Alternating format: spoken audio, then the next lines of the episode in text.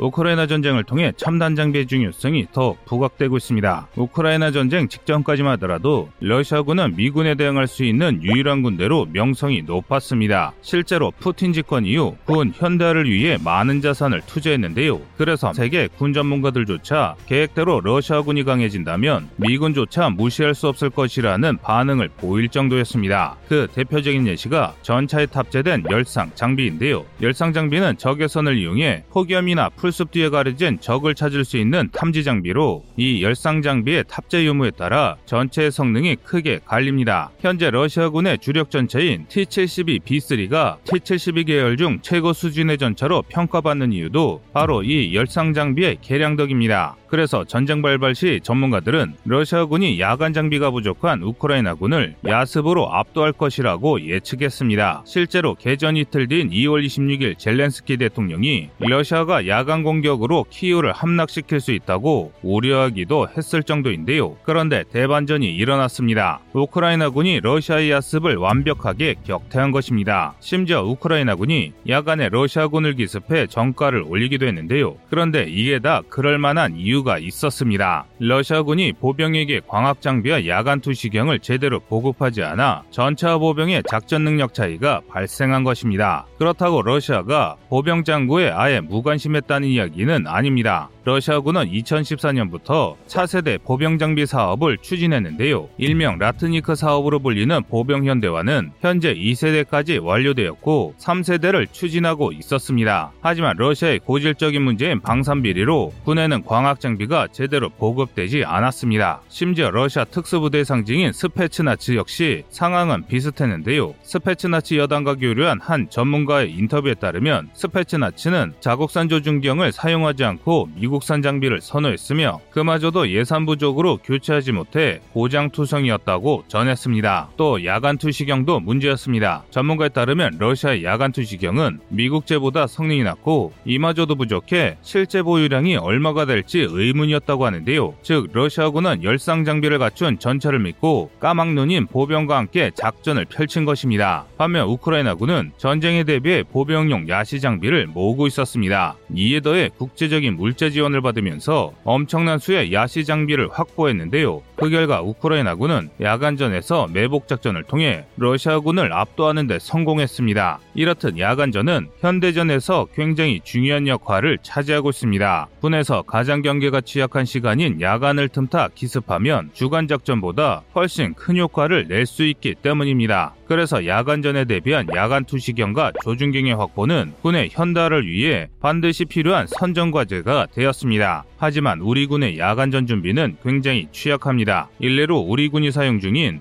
PVS-07K, PVS-04K 야간 투시경은 현재로선 사실상 제대로 사용하기 어려운 장비입니다. 소총에 장착하면 조준경이 가늠자를 방해해 평소처럼 조준선을 정렬해 사격을 하는 게 불가능합니다. 이 때문에 얼마 전까지 우리 장병들은 체계인 야간 가늠자를 이용해 야간 사격을 해야 했습니다. 한마디로 야시 장비가 그저 장식에 지나지 않았던 것입니다. 이 사실은 얼마 지나지 않아 군 지휘부까지 알려졌는데요. 그래서 군은 신형 광학조준경인 PVS-11K를 도입해서 PVS-04K와 결합해 주야간 조준경으로 활용할 수 있도록 했습니다. 그러나 이마저도 성능 논란이 일어나면서 거센 비판을 받았습니다. 군이 ROC를 너무 낮게 잡았다가 성능이 떨어지고 수명이 짧다는 혹평을 받았는데요. 다행히 지금은 이 문제가 완전히 해결됐습니다. 현재 대한민국은 워리어 플랫폼 사업을 통해 제대로 된 장비가 지급되고 있기 때문입니다. 그 보급 속도도 굉장히 빠른데요. 어느 정도냐면 벌써 전방사단에 빠른 전환이 가능한 3배율 확대경과 신형 dot sight, 레이저 표적지시기가 말단병사들까지 보급됐을 정도입니다. 게다가 지휘관급 인원에게는 6배율 조준경을 추가로 보급해 장거리적까지도 교전할 수 있게 됐습니다. 이는 그전과 비교하면 그야말로 환골탈태 수준의 엄청난 진화입니다. 하지만 아쉬운 점이 있기는 한데 한데요. 아직까지 문제되고 있는 야간 투시경 개선이 다소 미흡하다는 것입니다. 이건 꽤 큰 문제입니다. 기껏 보급한 레이저 표적지시기를 쓰기 어렵기 때문입니다. 레이저 표적지 시기는 야간의 공격 목표를 레이저를 지시해 화력을 집중시킬 수 있는 현대전의 핵심 장비입니다. 그리고 레이저 표적 지시기가 눈에 보이지 않는 IR 레이저 로 제대로 표적을 지시하는 기능을 원활하게 사용하기 위해서는 야간 투시경의 보급이 필수적인데요. 그래서 미군이 사용하는 최첨단 야투경 ENVG-B를 도입하거나 개발해야 한다는 의견이 많습니다. 과거부터 멸망한 국가들의 역사에는 단 하나의 공통점이 있습니다. 바로 군이 초심을 잃고 비리가 만연해지면서 멸망의 길로 들어섰는데요. 하지만 한국은 그런 나라와 달리 현재 부족한 점을 보완하고 더 강력한 군대로 거듭나고 있습니다. 지금 대한민국 군이 추진하고 있는 Warrior 플랫폼 사업 배경 설명 영상을 보내드리며 영상 마치겠습니다.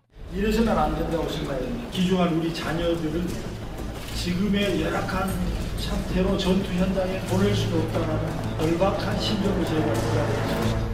밖에 전투 병사를 Warrior라고 표현을 했고 몸에 휴대하는 피복과 장구류, 그다음 장비를 플랫폼이라고 불렀습니다. 창틀이나 그 모서리 부위에서 사격이 가능한 기본 보호 방어 성능은 그들의 생명을 우리가 지켜줘야 됩니다. 이상 꺼리투브였습니다.